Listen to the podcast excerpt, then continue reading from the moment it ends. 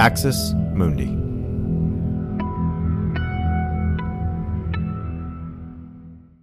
You're listening to an Irreverent podcast.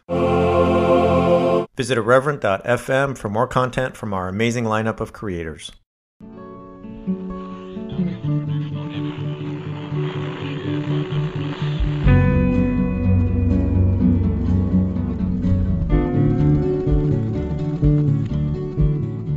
Welcome to Straight White American Jesus. My name is Brad Onishi, faculty in religion at Skidmore College.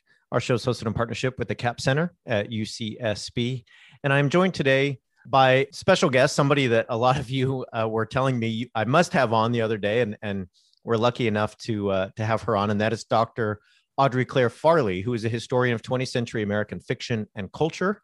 She holds a PhD in English literature and is the author of The Unfit Heiress, The Tragic Life and Scandalous Sterilization of Anne Cooper Hewitt, uh, which is about a long forgotten case that helped to modernize the eugenics movement. She is now working on a manuscript about the 1922 Hall Mills murder case, which dramatized the fundamentalist modernist controversy within American Protestantism.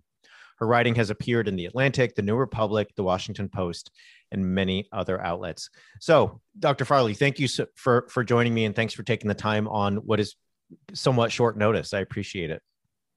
Thank you. I'm happy to be here. So uh, we're here today to talk about your piece, which is in re- religion and politics. It is right up the alley, I think, for both of your books, and I I just hope we can have you back when your new book is out in the world because um, it sounds right up our alley. But the piece for today is titled The Eugenics Roots of Evangelical Family Values, and it is at Religion and Politics. This is something I've been talking about a lot, which is family values and the uh, sort of dynamics of those, the histories uh, of evangelical family values, and so on. Let me first ask you this uh, family values are always a part of evangelical discourse, they're sort of ubiquitous. Uh, Sophie Bjork James calls the the family the divine institution in evangelical spaces as you point out in your work, they popped up again. This whole family values discourse popped up again when Beth Moore left the Southern Baptist Convention. But in the article we're talking about for today, you provide a provocative history tracing the foundations of the family values discourse in evangelical culture to a lesser known source or a lesser known movement. You write this there is another lesser known source of inspiration for modern white evangelicals and Dobson, James Dobson, who's the founder of Focus on the Family and that source is eugenics. And this specific history helps to explain how procreative heterosexual marriage became enshrined as the single most important moral duty for some evangelicals, one that believers are enticed to pursue from a young age and then to perform at all costs, including physical and psychological harm. Most folks out there will have some familiarity with eugenics, but what is eugenics and mm-hmm. how is it part of American history? Mm-hmm. So, eugenics is a movement to improve the quality of the human population, usually through selective breeding practices. And it really gained popularity in the early 20th century when America's racial demographics were dramatically shifting. So, in the first few decades of the 20th century, African Americans had begun to mass migrate from the rural South to the industrial North. Immigrants were pouring into the country in record numbers and authorities became very concerned about the future of the white race. So they wanted to pre- preserve what they saw as the purity of these white bloodlines. And they restricted immigration, they expanded anti miscegenation laws, some of which were already on the books in states. Those laws forbade marriage between Blacks and whites. And they passed laws in many states authorizing the forcible sterilization of, quote, the unfit. So um, people that were unfit were people who were poor, uh, disabled, sexually deviant whites.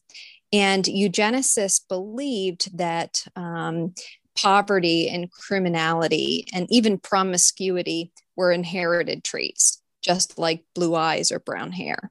So um, they had this idea that if they could only eradicate these bad traits, these bad seeds, then the white race could be stronger, more pure, and it could better prevail over these inferior races, which were beginning to have a greater presence in the United States. It's every time. I mean, I've I've read about eugenics, studied it, uh, traced the histories, and every time though I encounter these themes, I'm just horrified. One of I think the lesser known aspects of this whole movement, this eugenics mm-hmm. uh, eugenics movement, is uh, positive eugenics. And this was, I mean, that's putting quotes. Uh, you know, if there's such a thing as positive positive eugenics, but um, uh, Paul Popenoe was a big champion of this. Popenoe is a is a big part of your article and your work. Um, I think we'll get mm-hmm. to to him in a minute. But what is positive eugenics uh, according to mm-hmm. Popenoe or anyone else? Mm-hmm. So, positive eugenics is the other side of the eugenics coin. So, um, sterilization would be an example of negative eugenics. It's trying to curb or prevent the reproduction of so called undesirable people. And positive eugenics actually was the kind of eugenics that the English intellectual Sir Francis Galton, who coined the term eugenics and first got the idea for selective breeding, um, that was actually the kind of eugenics that he had in mind. Um, so it was really just um, getting the right people to reproduce. So it was it was a, a dual pronged project: stopping the reproduction of unfit people and increasing uh, the reproduction of the people that you wanted to reproduce, which was namely able-bodied, middle-class white women. And just in, in terms of that whole sort of movement. Uh, who is Paul Popenoe? How does he play into this? Mm-hmm. Thanks for listening to this free preview of our SWAJ episode. In order to get access to the full episode and so much more, become a Straight White American Jesus premium subscriber by clicking the link in the show notes. It'll take you like two clicks, I promise. In addition to getting access to this episode, you'll have access to the entire SWAJ archive, over 550 episodes. You'll also get an extra episode every month, ad free listening, Discord access, and so much more. All that for less than six bucks a month, and it helps us keep our flag up and continue to safeguard democracy from religious nationalism, extremism, and rising authoritarianism. Check it out. It's not hard, I promise.